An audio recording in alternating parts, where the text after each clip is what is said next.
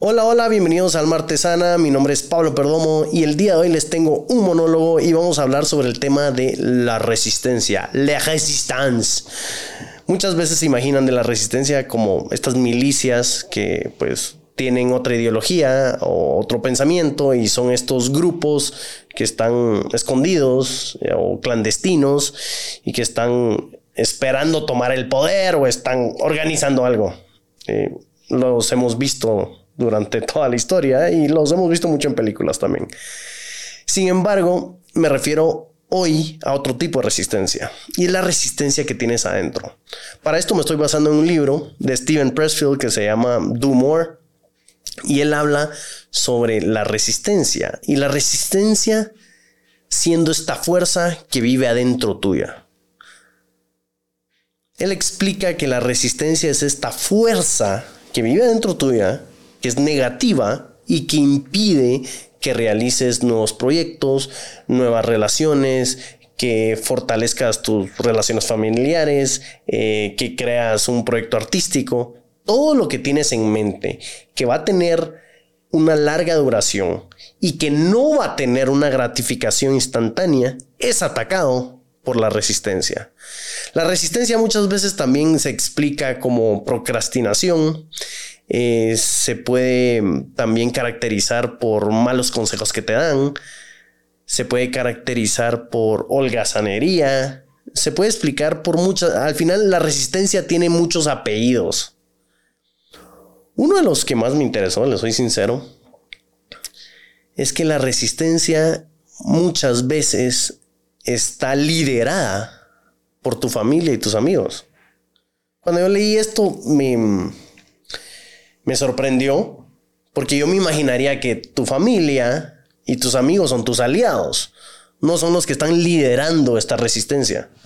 Sin embargo, Steven Pressfield lo, lo explica de una manera bastante particular y él menciona que tus amigos y tu familia tienen una, ya tienen una idea concreta de ti qué es lo que haces, qué es lo que te gusta, cuáles son tus límites, a qué puedes llegar, cuáles son las conversaciones que normalmente tienen contigo. Ellos ya tienen este perfil, este buyer persona de ti. ¿Quién eres? Ya saben quién eres y cómo te comportas. Y cuando tú llegas con una nueva idea o cuando llegas con un nuevo proyecto o te expresas de una manera diferente o te vistes de una manera diferente, los sacas a ellos de su zona de confort. Porque para ellos es un shock o es un impacto saber como, ¿y, quién eres? ¿Y, por qué no me hablas como siempre? ¿Y por qué no hablamos de los mismos temas? Y si eres un ingeniero aeroespacial, ¿por qué quieres ahora pintar cuadros? No, no entiendo. Sacas a las personas de su zona de confort, entonces ellos resisten a eso. Y lo que hacen es aconsejarte que no lo hagas o que eso no va contigo, tú, tú no eres así. Pero tú no tienes experiencia en eso, Pablo. ¿Por qué lo vas a hacer? Así que muchas veces tus amigos y tus familiares están liderando la resistencia, al igual que los malos consejos. Steven Pressfield hace un libro donde habla de la resistencia. No, no, no puedo eh, encapsular todo en este monólogo. Sin embargo, él da unos tips que son bastante generales que, que se los quiero compartir. Uno de ellos dice, confía en la sopa. ¿A qué se refiere el, eh, a qué se refiere con la sopa? La sopa es tu intuición. La sopa es tu inconsciente. La sopa es esto, es, es tu centro.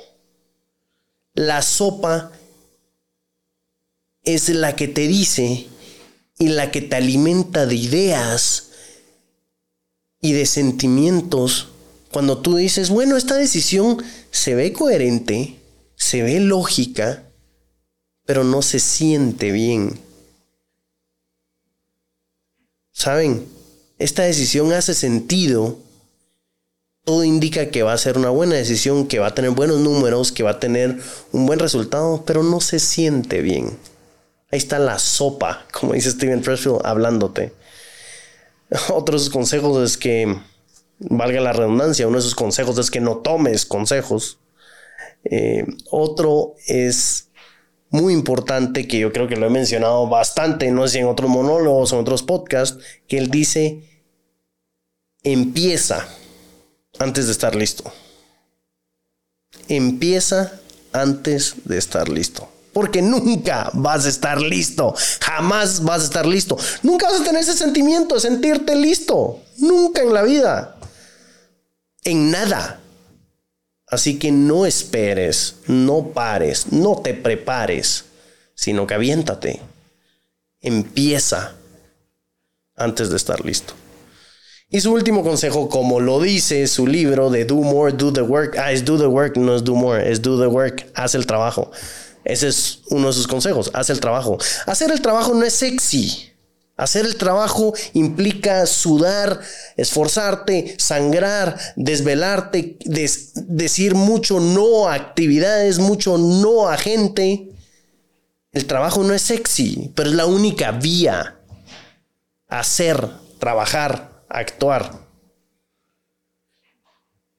En el link de este episodio, abajito en la descripción, les voy a poner un, eh, el libro que me parece excepcional. Si lo quieren comprar, no hay un link de afiliado ni nada, pero solo es una recomendación de un muy buen libro que acabo de leer. Eh, mi nombre es Pablo Perdomo. Esto fue Alma Artesana. No te pierdas cada semana un nuevo episodio. Muchas gracias por estar presente y hasta la próxima.